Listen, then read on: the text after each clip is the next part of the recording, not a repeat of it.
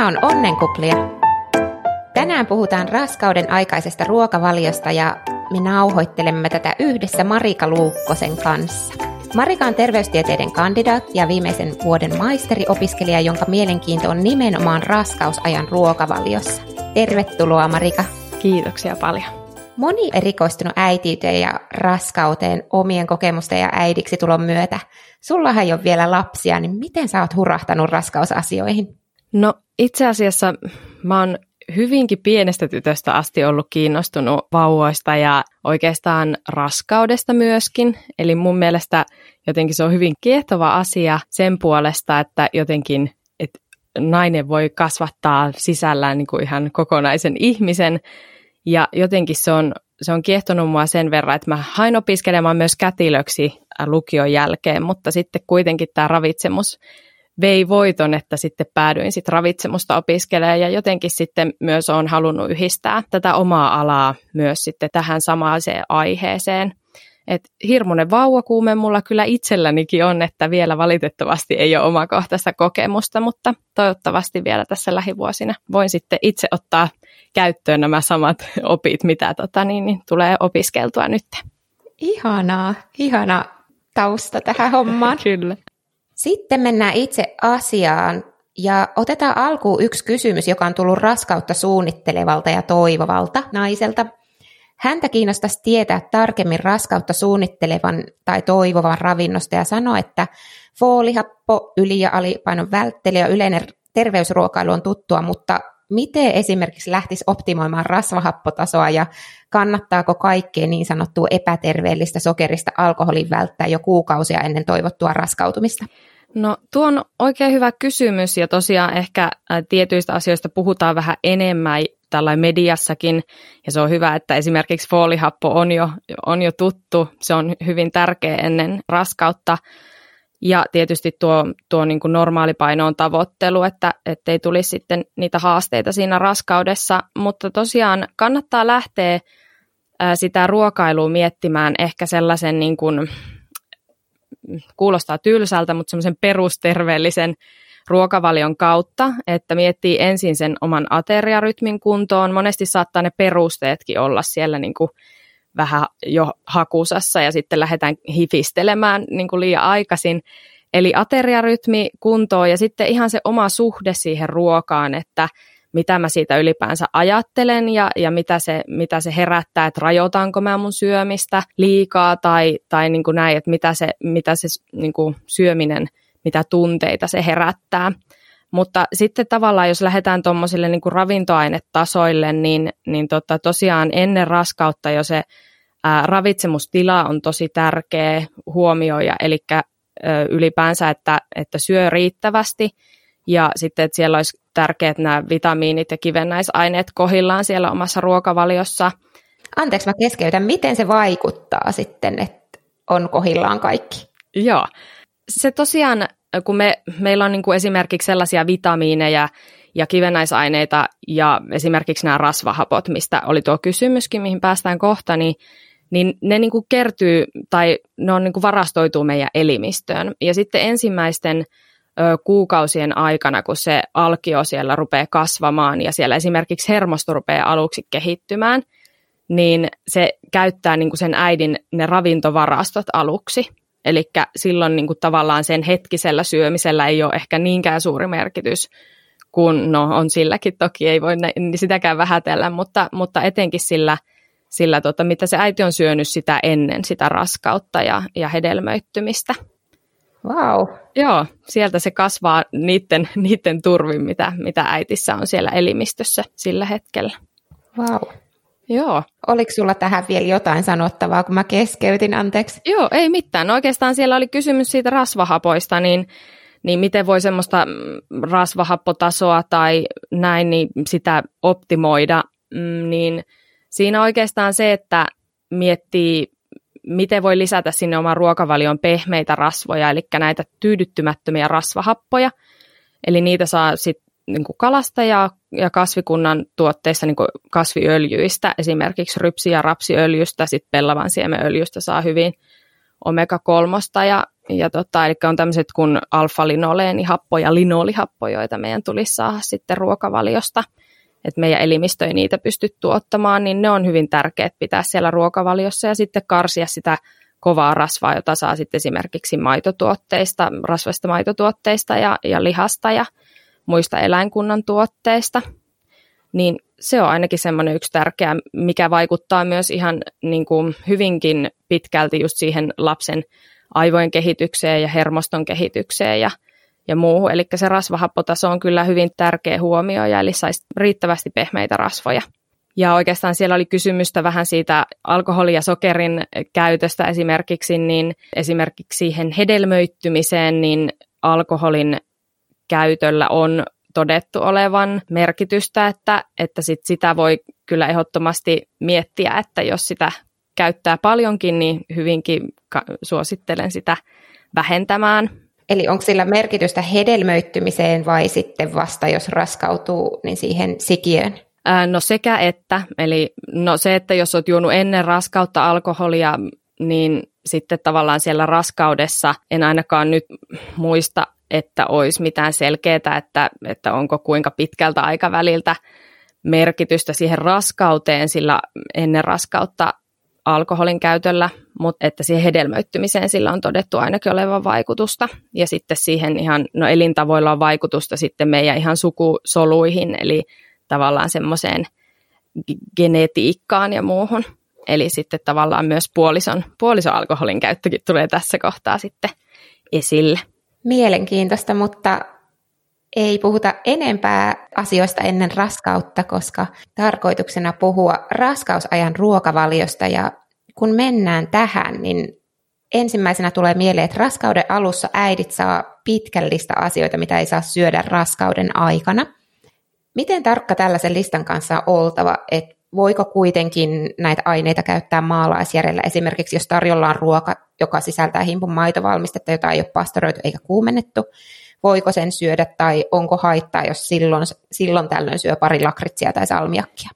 Joo, tämä on ehkä semmoinen yksi isoimpia juttuja, mitä raskaana olevat niin kuin selkeästi joutuu ottaa huomioon ravitsemuksen suhteen, että varsinkin jos siellä on paljon ollut käytössä kahvia ja viiniä ja, ja salmiakkia, lakritsia ja, ja tota, vaikka susia ja näitä tämmöisiä tuotteita, mitä siellä niin sanotulla kieltolistalla on, niin tota, se saattaa sitten olla semmoinen haastavan tuntune alkuun miettiä, että mitä, mitä sitä saikaan syödä, mutta tosiaan ne perustuu ne, ne suositukset ja niin sanotut kiellot tämmöisiin ihan tutkittuun tietoon ja sitten myös tällaiseen kuin varovaisuusperiaatteeseen. Eli jos me ei tiedetä tarkkaan, että mikä on vaikka niin semmoinen hyvä määrä lapsen kehityksen ja turvallisuuden kannalta, niin silloin on suositeltu, että tätä tiettyä tuotetta ei käytetä tai elintarviketta – Eli sitten tavallaan siinä on ihan semmoinen, no voi periaatteessa käyttää sitä maalaisjärkeä, mutta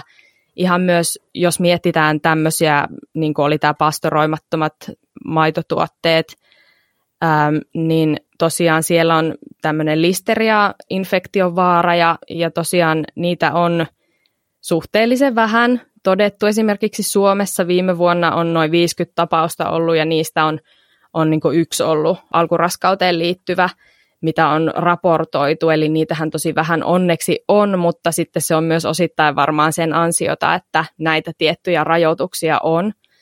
Eli sitten se, että jos se omalle kohdalle sattuu, niin, niin esimerkiksi tämä listerioosi naiselle on vaan vähän semmoinen perusflunssa, kuume, mutta sitten sille sikiölle se on hyvinkin vaarallinen tila. Eli sitten tavallaan kannattaa miettiä, että voinko mä tämän ajan nyt olla ilman näitä, että se on sitten takaa sen ainakin minkä pystyy itse tekemään, niin sen lapsen turvallisen kehittymisen. Niin se, se on vähän sitten omassa harkinnassa, mutta tota, tosiaan tuossa salmiakista esimerkiksi oli kysymystä, niin, niin siinä taas sitten tämmöiset pienet annokset, esimerkiksi jos on lakritsijäätelöä siellä on muutama rantu sitä lakritsia, niin se ei niinku haittaa. Tai muutama pala salmiakkia, niin, niin niistä ei ole todettu oleva haittaa, mutta että semmoiset isommat määrät sitten.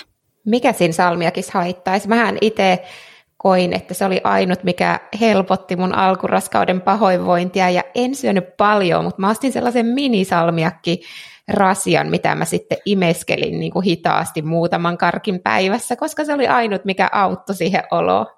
Kyllä joo, ja ei tuo, niin kuin jos on muutama, muutama salmiakki, niin ei pitäisi olla vaikutusta, mutta itse asiassa nyt semmoinen kuuma peruna tuolla tutkimuksissa, että just tämä glykyritsiin, joka on tullut itse nyt ihan lähivuosina sinne kielto, kieltolistalle, Ää, siellä on sellainen tosiaan kuin glykyritsiini siellä lakritsissa ja salmiakissa, joka sitten nostaa esimerkiksi verenpainetta ja, ja sitten voi ihan aiheuttaa keskenmenovaaraa ja, ja sitten voi olla myös lapsen kehityshäiriöihin yhteydessä. Eli sitten jos on isommissa määrin, niin ihan tämmöisiä vakavampiakin juttuja voi siitä koitua.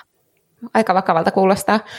Seuraava kysymys oli, että onko jotain tuotteita, mitä ei todellakaan saa syödä yhtään, niin tavallaan mä edellisestä vastauksesta ottaisin, että etkö nyt voisi olla syömättä.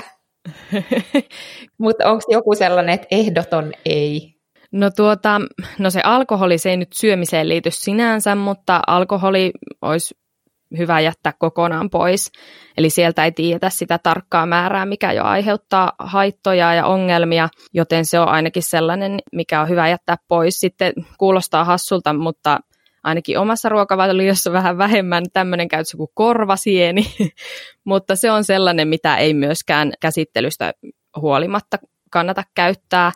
Ja myös esimerkiksi tällaiset merilevävalmisteet, mistä ei tiedä, että paljonko siinä on jodia, niin ne voi aiheuttaa tämmöistä struumaa ja, ja muita kilpirauhasen ongelmia.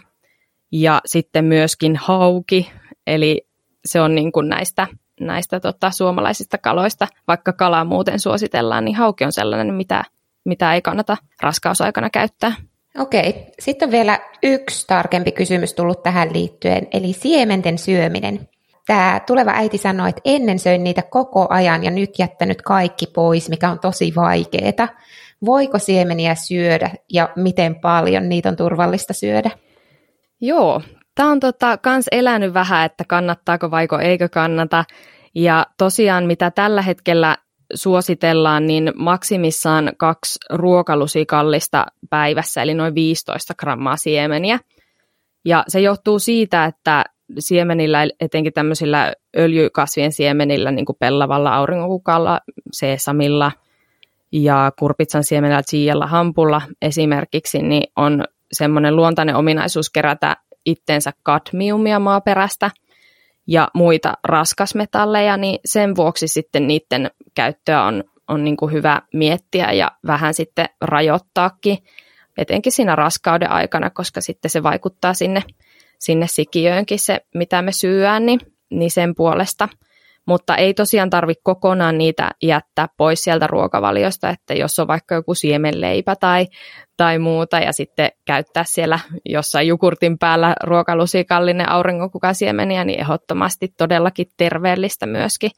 Eli tässä itse asiassa tulee myös sitten se esille, että, että näitä, tätä listaa, mikä esimerkiksi on tuolla ruokaviraston sivuilla löydettävissä, niin siellä on huomioitu näissä rajoituksissa ja suosituksissa se, että, että niiden hyöty ja haitta on tavallaan puntaroitu. Eli esimerkiksi siemenet on niin terveellisiä siellä pitää siellä ruokavaliossa, että niiden käyttöä ei kokonaan kannata rajoittaa. Niin, jos tämä tulee siihen, kun itsekin muistan raskausaikana noin juustot totta kai mä pystyn välttämään, mutta sitten joskus oli, ettei huomannut tai tajunnut, että jossakin oli jotain.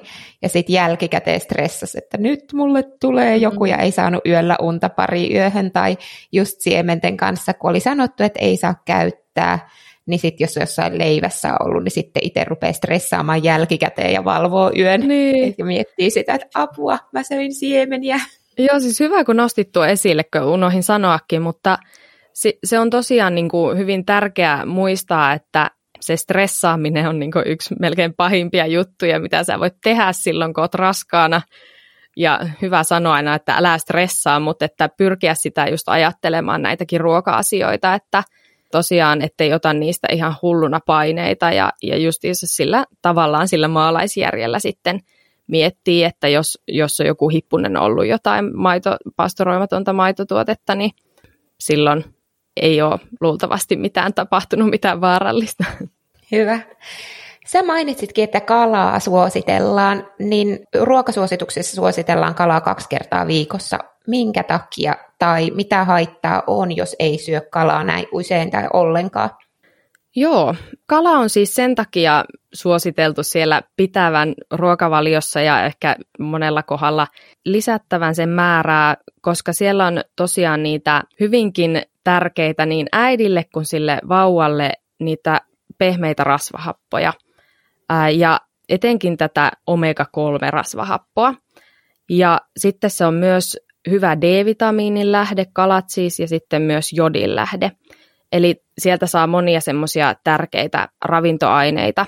Ja sen puolesta sitten on suositeltu käytettävän kalaa monipuolisesti eri lajeja vaihdellen niin kuin 2-3 kertaa viikossa.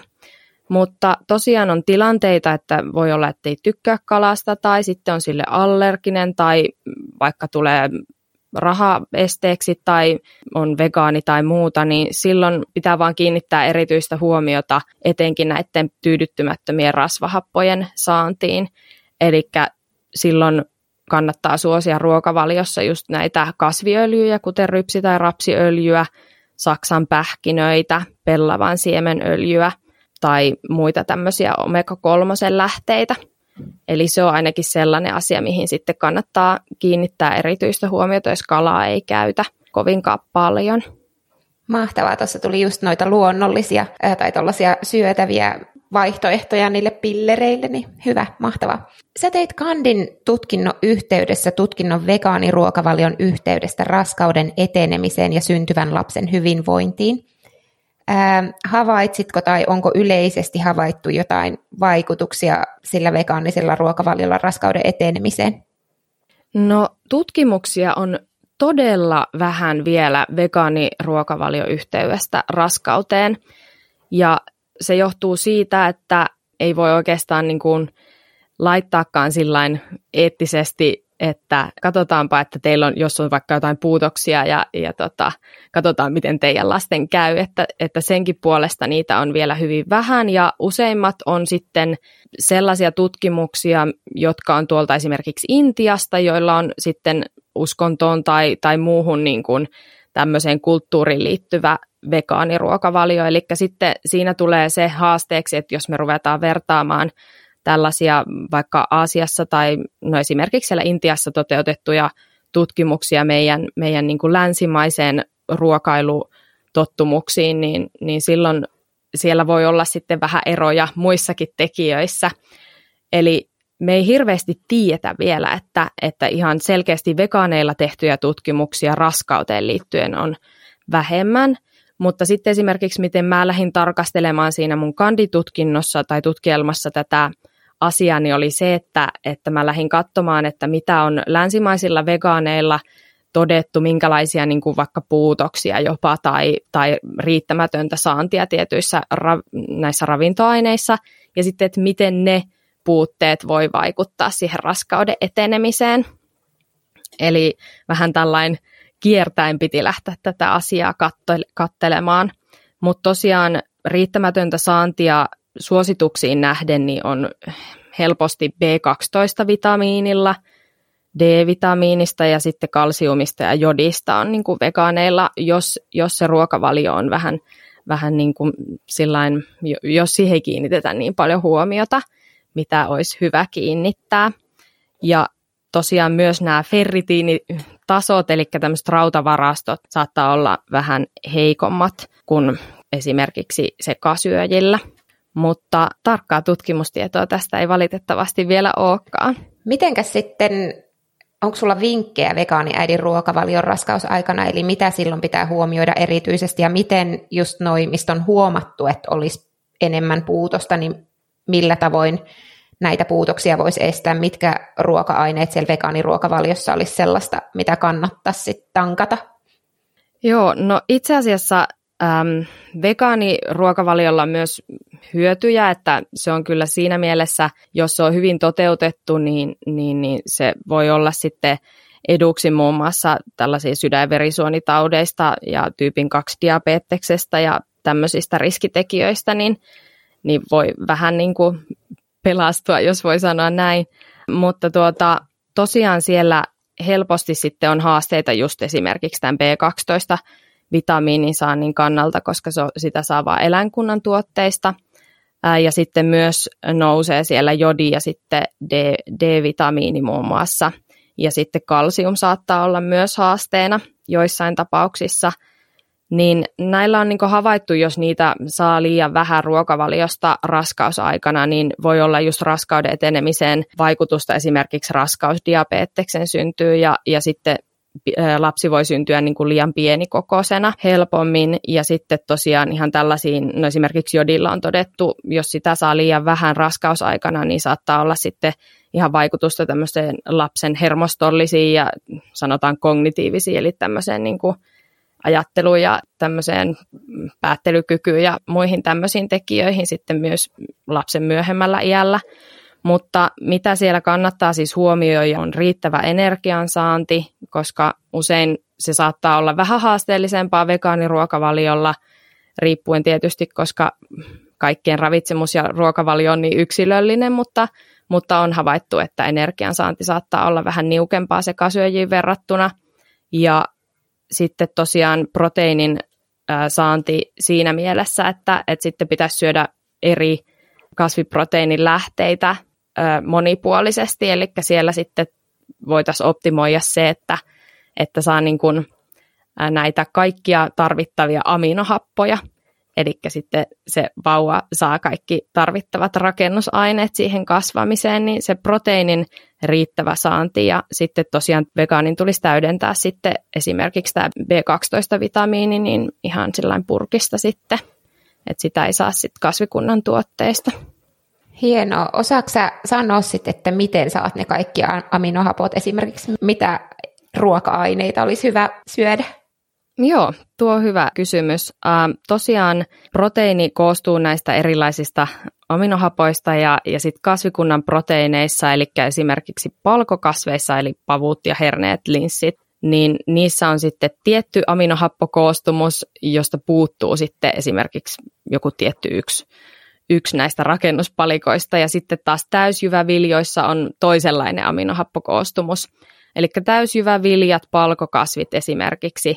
Soja on sellainen, missä on eniten ihmisen tätä aminohappokoostumusta vastaava tämmöinen proteiinin laatu, eli se on sitten sellainen, mistä saa niin, kuin niin sanotusti suoriltaan sen kaiken, mitä tarvitsee, mutta tota, tosiaan yhdistelemällä palkokasveja ja täysjyväviljoja – päivän aikana aterioilla, niin silloin niin kuin pitäisi saada kaikkea, mitä tarvitsee. Hienoa. Ei ollutkaan niin monimutkaista kuin kuulosti, että apua, mä en ikinä uskaltaisi olla vegaani raskausaikana, mutta toihan nyt kuulosti ihan tehtävältä jutulta. Entäs kasvisruokavaliota noudattavat äidit? Onko silloin jotain erityistä huomioitavaa raskauden ja vauvan hyvinvoinnin kannalta? No kasvisruokavalio on siinä mielessä vähän ehkä helpompi vegaaniruokavaliota tai siihen verrattuna, koska silloin, silloin usein käytössä maitotuotteet ja kananmuna ja joskus sitten kala myöskin. Eli sitten siellä helpommin se proteiinin saanti on vähän parempaa ja, ja sitten tosiaan, tai oikeastaan helpommin saa sit sitä proteiinia ja sitten myöskin joidenkin näiden vitamiinien, kuten tämän B12-vitamiinin ja sitten jodin saanti muun muassa on sitten vähän helpompaa. Eli siitä oikeastaan myöskin tämä tutkimusnäyttö on vielä hyvin vähäistä, eli mitä se saattaa sitten aiheuttaa lapselle tai muuta, niin, niin ei tosiaan tiedetä vielä tarkkaan, mutta, mutta tosiaan se, että vegaaniruokavalio ja kasvisruokavalio, niin, niin, niin tosiaan niihin tulee vaan kiinnittää paljon enemmän huomiota kuin ehkä sitten seka, sekasyöjien ruokailuun silloin raskausaikana. Eli sitten esimerkiksi ravitsemusterapeutille, on, jos on vegaaniruokavaliota noudattava äiti, niin, niin kannattaa ihmeessä kääntyä sitten ravitsemusterapeutin puoleen, jos tosiaan mietityttää yhtään, että saako riittävästi kaikkia ravintoaineita. Hyvä. Useampi henkilö on maininnut raskausdiabeteksen tai pelon siitä, jos itsellä tai lähisuvulla on ollut raskausdiabetesta. Eli jos itse epäilee tai tietää, että on riski, että itselle kehittyy raskausdiabetes, mitä voi itse tehdä tai huomioida, jotta sitä ei kehittyisi? Joo, siis no nyt itse asiassa tässä tulee esille niin kuin nämä painoasiat, mistä tota, nykyään onkin vähän kysymysmerkki, että miten tästä puhutaan, mutta tuota, se, että normaali painoon pyrkiminen niin on yksi semmoinen niin kuin ainakin tärkeimpiä seikkoja. Eli sitten se, että niin sanotusti liiallinen painon nousi raskauden aikana voi altistaa tälle raskausdiabetekselle. Ja tässä painohallinnan asioissa niin tärkeänä seikkana on justiinsa tämmöinen perusterveellinen ruokavalio, joka sitten voi olla, että, että on haastavan tuntuneen, etenkin jos siellä on niitä mielitekoja ja koko ajan nälkä ja, ja näin, että sitten, sitten se, että ettei sieltä tulisi ihan niin kuin kuitenkaan liikaa sitä energiaa sieltä ruokavaliosta, vaikka semmoista energian rajoittamista ehdottomasti kyllä en, en suosittele, mutta tota, se, että, että tavallaan semmoinen ravintorikas ruoka, eli täysjyväviljavalmisteet ja kasvikset, hedelmät, marjat, kalaa, niitä kun pitää siellä esimerkiksi just raskausdiabeteksessä, niin hyvin tärkeässä roolissa on kuidun riittävä saanti, jota sit saa siis tosiaan näistä täysjyväviljatuotteista, niin kuin puurot ja, ja täysjyvä leipä ja, ja muut, ja, ja sitten tosiaan näistä marjoista ja hedelmistä, kasviksista, ja sitten se rasvanlaatu, mistä oli ihan aluksikin puhetta, eli pehmeätä rasvaa – niin näillä tekijöillä niin kuin ruokavalio-osalta pystyy sitten siihen jollain tasolla vaikuttamaan, mutta myös se, että pystyisi, mitä sulla onkin noita aikaisempia jaksoja ollut, missä on keskusteltu liikkumisesta esimerkiksi, niin hyvin tärkeässä roolissa sitten, että, että pysyisi siellä ne terveyttä edistävät elintarvikkeet ja, ja sitten tosiaan sit jos pystyy vaan liikkumaan, niin se olisi, se olisi aina plussaa. Hyvä. Sitten mennään rautaa ja ferritiin, eli ferritiinin sä mainitsitkin tuolla aikaisemmin, itse mä en ollut koskaan edes kuullut sellaisesta, eli voit kertoa mitä se on, mutta eräs äiti kamppailee jatkuvan raudan puutoksen kanssa ja alhaisista ferritiinitasoista. Mitä vinkkejä sulla on tähän ja miten voisi luonnollisin keinoin päästä raudan puutoksesta? No ferritiinihan tällainen raudan varastoproteiini, eli sitä, sen pitoisuutta mittaamalla niin verikokeista, niin selvitetään sitten tämmöinen rautavarastojen määrä, eli paljonko siellä sun elimistössä on sitä rautaa tallella. Ja, ja tosiaan raskaus tuo siihen rautaan tai näihin rautavarastoihin just sitä haastetta, nimittäin se, se raudan tarve lisääntyy raskauden aikana. Ja se johtuu siitä, että, että myös niin kuin omiin tarpeisiin tehdään niitä punasoluja, mutta sitten myös sen sikiön tarpeisiin. Eli sitten tavallaan veren volyymikin kasvaa ja rautaa tarvitaan enemmän. Ähm, mutta tosiaan raskaus aikana äidin elimistö on hyvinkin fiksu ja, ja se pyrkii sitten niin kuin vastaamaan tähän lisääntyneeseen tarpeeseen sillä että rautaa imeytyy enemmän kuin normaalisti ruuasta – ja sitten tosiaan käytetään niitä rautavarastoja. Uh, mutta sitten jos siihen selkeästi on, että ne rautavarastot on sieltä jo uupunut ja, ja tota, käytetty, niin silloin oikeastaan ravitsemuksen keinoin on siihen hyvin haastava pelkästään sitä asiaa korjata. Eli se, että jos rautavarastoja ei ole, niin niitä on lähes mahdoton saada pelkällä ruualla korjattua. Eli silloin tämmöiset rautavalmisteet tulee kyllä niin kuin, ottaa käyttöön. Mutta tosiaan, miten voi optimoida sitä raudan imeytymistä ja saantia ruokavaliosta, että jos haluaa sitä kuitenkin siihen kiinnittää huomiota ja mihin onkin hyvä kiinnittää raskausaikana huomiota, niin on se, että me saadaan rautaa sekä eläin- että kasvikunnan tuotteista, eli no oikeastaan punaista lihaa ja verituotteita, niin en ehkä semmoiseen päivittäiseen käyttöön lähti suosittelemaan, mutta tosiaan ne on niin kuin runsasrautaisimpia tuotteita, mutta sitten me saadaan myös kasvikunnan tuotteista rautaa esimerkiksi just täysjyväviljasta. Eli sitten siellä miten me voidaan optimoida sitä, että se imeytyisi parhaiten, niin tämä vähän heikommin imeytyy tämä kasvikunnan tuotteessa oleva rauta, Ää, mutta sitä ehdottomasti siellä kannattaa myös pitää mukana, koska nämä tuotteet on myös niin kuin muuten meidän terveyttä edistäviä, Mutta sitten myös se, että raudan imeytymistä lisää C-vitamiinin saanti.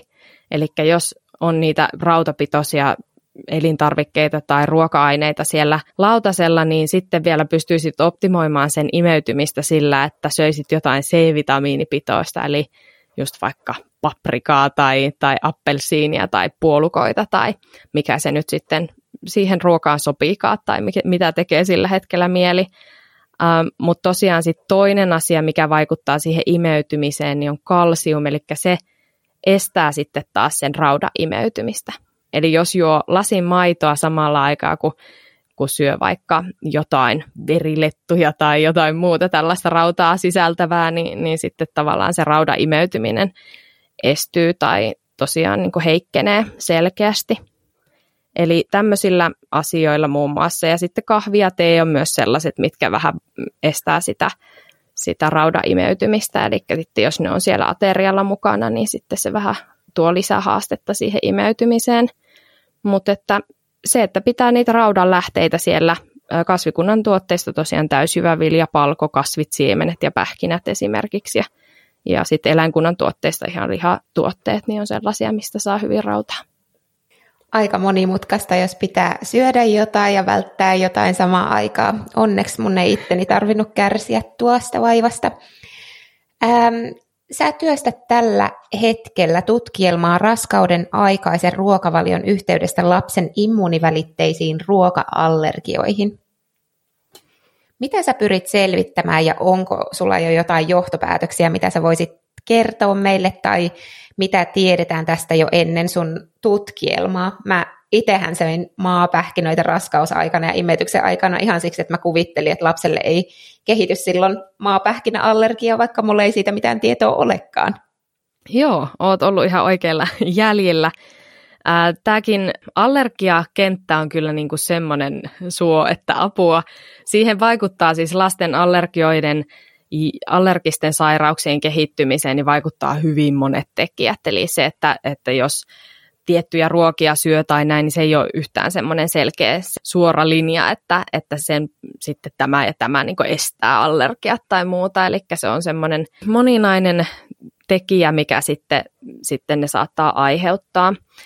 Mutta tosiaan mä tutkin sitä siinä mun gradussa, että jos äiti syö raskaus aikana, no on pyrkinyt nyt keskittyä siihen kasvisten käyttöön, mutta myös ihan tällaiseen niin kuin yleisterveellisen ruokavalioon, että onko sillä, nähdäänkö vaikutusta että, tai yhteyttä, että syökö äiti terveellisesti, niin esiintyykö silloin vähemmän sit allergioita, tai jos käyttää paljon kasvikunnan tuotteita, niin sitten olisiko sillä mahdollisesti tällainen positiivinen vaikutus siihen, että vähän riski laske sitten niihin allergioiden kehittymiseen. Mulla on tosiaan siinä tarkasteltavana maksimissaan yksivuotiaat lapset, eli sitten mitä tiedetään lasten allergioista, niin usein saattaa olla, että, että sitten siinä niin ennen kouluikää niin monien allergiat hälvenee ja helpottuu. Eli se on kyllä niin yksi semmoinen positiivinen juttu, että jos siellä on, siellä on joku, joku sellainen äiti, jonka pienellä lapsella on allergioita, niin siitä hyvinkin mahdollisesti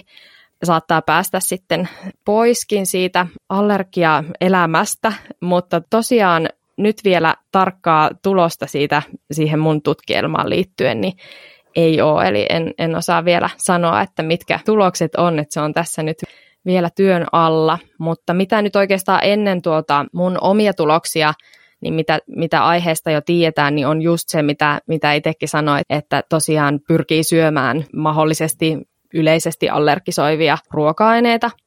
Eli sitten on tämmöisiä, niin kuin voisi sanoa, riskiperheitä, eli jos on vaikka niin kuin, äh, kun myös allergiat periytyy osittain, niin, niin jos on niin kuin vaikka perheessä jo useita allergikkoja tai astmaatikkoja, niin myös tällaisissa perheissä niin suositellaan raskaana oleville sitä, että – ei välttäisi mitään niitä ruoka-aineita. että jo, toki siis jos on itse allerginen, niin pakkohan niitä välttää, mutta, mutta siis ettei niinku ihan turhan takia vältä jotain vaikka esimerkiksi maitoa tai kananmunaa tai pähkinöitä. Että tota, pitäisi hyvin monipuolisena sen ruokavalion ja just nimenomaan käyttäisi niitä herkästi allergisoiviakin ruoka-aineita, mitkä sitten useimmille aiheuttaa allergiaa lapsena – että just tämmöisestä välttämisruokavaliosta puhutaan, eli sitten sitä pyrittäisiin välttämään sitä välttämisruokavaliota, eli syötäisiin mahdollisimman monipuolisesti raskausaikana. Laittelet sä sun tuloksia sitten someen, kun sä oot joskus valmis sun tutkinnon kanssa? Joo, voin pyrkiä, pyrkiä sitä päivittämään. Tässä nyt on puolisen vuotta siihen, että pitäisi tosiaan valmistua ja, ja tota, nyt tässä talven aikana ennen kevättä niin pitäisi tulla tulokset. Eli Marika seurantaa, mä laitan linkin show notesihin. Kyllä. Hei, voiko raskausaikana vaikuttaa vauvan makumieltymyksiin? Esimerkiksi jos haluaisi, että vauvalle ei tule niin paha sokerihimo kuin mulla itselläni on, niin kannattaako mun välttää sokeria? Joo, tämä oli mielenkiintoinen justiinsa, kun tosiaan tuossa vähän puntaroin näitä asioita, niin ä, makuaistin kehittyminen tosiaan alkaa siis siellä kohdussa ja se alkaa jo kahdeksan viikon kuluttua siitä hedelmöittymisestä, joka on aika hurjaa. Wow. Joo. Ja tosiaan siellä niin vauva tai sikiö siinä vaiheessa voisi sanoa, niin, niin tota, maistelee sitä lapsivettä. Onhan se nyt oikea sana? On. mä että puhunko mä mitä sattuu. Joo, eli mais, se maistaa sieltä jo niin kuin makuja, mitkä tavallaan sieltä äidin ruokavalion kautta kyllä niin kuin ajautuu sinne lapsiveteen asti. Eli ei nyt voi sanoa ihan suoraan, että jos syöt karkkipussin, niin, niin, niin sitten se maistuu se sama. Siellä on sokerihiiri tulossa. Kyllä. Ja itse asiassa tässä on, tästä on tutkittu sillä tavalla, että jos jättää kokonaan esimerkiksi hiilihydraatit pois, niin, niin silloin sitten taas semmoisia niin negatiivisia vaikutuksia lapsen niin kuin myöhempään tämmöiseen, no esimerkiksi painohallintaa ja tämmöisiin asioihin, eli jos äm, jättää sieltä semmoisen keskeisen energialähteen, kuten esimerkiksi just hiilihydraatit jättäisi pois kokonaan, niin se voi tarkoittaa jopa sitä, että sitten lapselle kehittyy sellainen tarve sitten tavallaan täyttää se energiavaje niin sanotusti, tai semmoinen tarve, mikä on sitten jäänyt silloin niin kuin kehittymisvaiheessa pois, niin sitten myöhemmin, eli sitten voi olla, että jopa tulee semmoinen vastakkainen reaktio mutta tosiaan niin kun en voi sanoa, että, että silti kannattaa hillittömiä määriä just semmoista ää, niin sanottua valkoista sokeria syödä tai tämmöistä näkyvää lisättyä sokeria, mutta tota, se, että pitäisi niitä hiilihydraatin lähteitä kuitenkin siellä ruokavaliossa, niin on itse hyvin tärkeätäkin. Tosi mielenkiintoista tämä kaikki. Ää, seuraava on vähän tähän liittyen kanssa, eli vaikuttaako oma ruokailu vauvan kokoon vai määrääkö vauvan koon pääasiassa perintötekijät, nimimerkki synnytystä pelkäävä. Ää, itse asiassa mä muistan, että yksi mun ystävistä ei syönyt loppuraskauden aikana ollenkaan ma- makeeta, koska hän ajatteli, että sitten hän ei tarvitse synnyttää niin isoa vauvaa. Okei. Okay. Tämä on kyllä hyvä kysymys. Siihen tosiaan vaikuttaa siihen sikiön kasvuun niin sekä että. Sekä perintötekijät että, että sitten tietysti tämä äitin raskauden aikaiset elintavat ja tietysti siihen liittyen ruokailutottumukset, mutta tosiaan sitä alku, alkuajan kasvua niin määrittelee pääosin perimä, mutta sitten taas ää, sitten se loppuvaiheen kasvu enemmänkin on sitten myös riippuvainen siitä, että miten syö. Se on ehkä siihen, tässä on niin isoin sellainen tekijä, niin tämmöinen insuliinin toiminta ja se insuliini hormoni niin on tärkeä tekijä tähän sikiöaikaisessa kasvussa. Ja miten siihen voidaan niin vaikuttaa, niin on pitkälti se, että miten meidän verensokeri käyttäytyy. Eli se, että syömisellä me voidaan siihen vaikuttaa siten, että syötä säännöllisesti, eli ei tule semmoisia heittoja ja ettei verensokeri nouse ja laske meidän ruokailuiden mukaan vähän silleen miten sattuun. Eli olisi, olisi semmoinen säännöllinen ateriarytmi ja sitten myös se, että suosisi siellä ruokavaliossa niin tällaisia kuitua sisältäviä hiilihydraatin lähteitä, eli tällaisia hitaasti imeytyviä hiilihydraatteja, jotka on taas nämä täysjyväviljat muun muassa.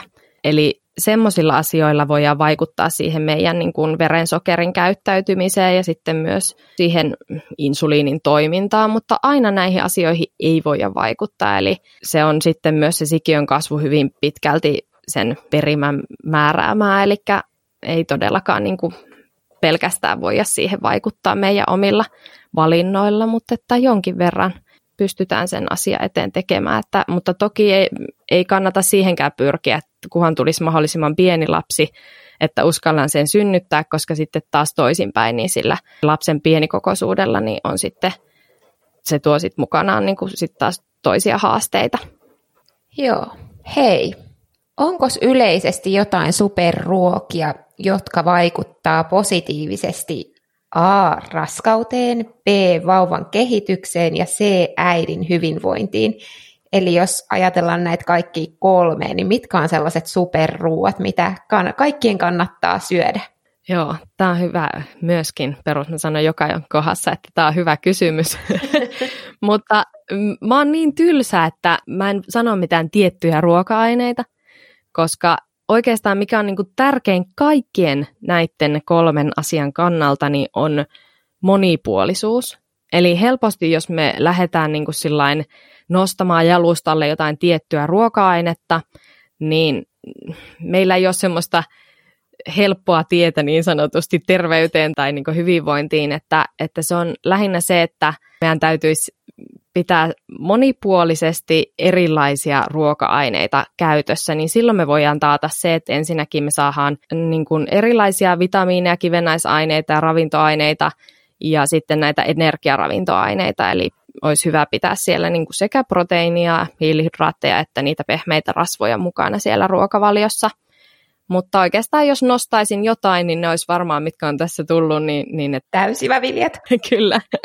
Kalaa, sitten tosiaan kasvikset, hedelmät ja marjat. Niistä en nosta mitään yksittäistä, koska esimerkiksi kasvisten käyttö, no oikeastaan marjojenkin käyttö, niin sekä kypsennettynä että tuoreena niin on hyvin tärkeää, koska vitamiinit esimerkiksi käyttäytyy eri, eri vitamiini eri tavalla, jos sitä kypsentää tai syö tuoreena. Eli esimerkiksi folaatti, mikä on raskauden kannalta hyvin tärkeä tämmöinen vitamiini, niin sitä se herki, anteeksi, herkästi siis kuumennettaessa tuhoutuu, eli senkin puolesta olisi tärkeää syödä niin tuoreena myös kasviksia, kun taas sitten jotkut vitamiinit, niin niiden määrä vahvistuu tai teho vahvistuu, kun niitä kasviksia kypsentää, eli senkin puolesta niin en sano, että sellerimehu aamuisin on hyvä, koska, koska tosiaan en niin todellakaan nostaisi mitään yksittäistä ruoka-ainetta sieltä esille. Hienoa. Ja viimeinen kysymys. Voiko ruokavaliolla jollain tapaa vaikuttaa tulevaan synnytykseen ja jos voi, niin miten? No tästä en valitettavasti osaa sanoa, että voiko just suoranaisesti, että onko tutkittukaan sitä, että voiko just synnytykseen, siihen itse tapahtumaan vaikuttaa ruokavaliolla muuta kuin sillä, että, että on niin kuin riittävästi syönyt ensinnäkin se, että varmastikin monilla ensisynnytteillä ensinnäkin niin se saattaa olla hyvinkin pitkä prosessi ja, ja semmoinen fyysisestikin hyvin rankka kokemus, niin tosiaan silloin on tärkeää, että, että on pystynyt niin kuin syömään jotain ja siellä kehossa on sitä jotain, millä, millä sitten kaikki tämä tapahtuma toimii. Eli sitten se, että jos, jos on hyvin niukkaa ollut se syöminen, niin, niin silloin toki energiaakaan sun kehossa ei ole ja, ja näin, mutta, mutta sitten yleisesti niin äm, synnytykseen, no muutenkaan mä en lähti suosittelemaan esimerkiksi tällaisia kalaöljyvalmisteita, koska ne saattaa sitten vaikuttaa siihen, että tämmöinen verenvuodot ja näin, niin ne ei sitten tyrehdy niin helposti, eli sitten niiden käyttö, ainakin jos niitä käyttää, niin, niin suositellaan lopetettavan selkeästi siinä ainakin viimeisen kolmanneksen aikana, mutta muuten niin pitäisi siellä ruokavaliossa sitten näitä hyviä energianlähteitä. Ja sitten olisi proteiinia, rasvoja ja sitten niitä hiilihydraatteja, mutta, mutta myös sitten niin kuin imetystä ajatellen jo sitten se, että juo riittävästi ja, ja sitten on riittävästi syönyt. Eli semmoinen, niin kuin, ettei liikaa lähtisi rajoittamaan sitä ruokailua myöskään.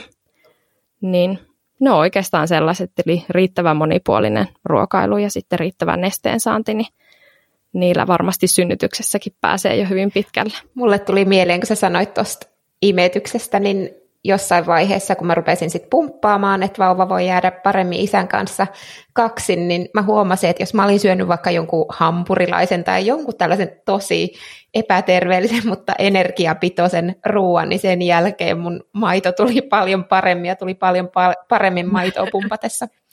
Ei ehkä terveellistä, mutta toimi. Joo, tuossa on se ehkä huomioitava, mikä on raskauden aikanakin tärkeä huomioida, niin ne ruuat, mitä syö, niin olisi semmoisia hyvin ravintorikkaita. Eli se, että kun meidän monien ravintoaineiden tarve kasvaa, mutta energian tarve ei niinkään hirveästi kasva, niin sitten se, että, että valitsisi just niitä semmoisia hyvin ravinto, ravintoainerikkaita ruokia, niin se olisi tärkeää, mutta varmaan tuossa tapauksessa niin on ollut myöskin se, että, että se riittävä energiansaanti on ollut siellä tärkeää, että maitoa tulee Hyvä, mutta hei, tässä oli ihan hirveästi hyvää asiaa ja tosi mielenkiintoista asiaa. Ihan kiinnostaa kuulla sitten myöskin ne sun tutkimustulokset, kun sä pääset ensi keväänä niitä esittelemään. Mutta kiitos miljoonasti Marika, että tulit vieraaksi. Kiitos sulle, tämä oli kyllä oikein mukava kokemus ja, ja tota, tosiaan raskausaika on niin kiehtova, että mä oon kuunnellut ihan muutkin, muutkin jaksot oikein mielenkiinnolla muihinkin raskauteen liittyviin aiheisiin. Tosi kiva oli olla mukana. Ihana. Hyvä. Ja tuttuun tapaan mä lisäilen linkkejä tästä aiheesta jakson show notes-osion, joka löytyy nettisivuilta eli www.onnenkuplia.fi. Ja sieltä valitse podcast, niin pääset näihin aiheisiin ja tuleviin aiheisiin. Ja Musta on aivan super ihanaa silloin, kun mä saan kommentteja, palautetta, niin laitahan niitä tulemaan tulevien kysymysten ohella. Ja kiitos, kiitos, kiitos, että kuuntelit. Moi moi! Kiitos, moikka!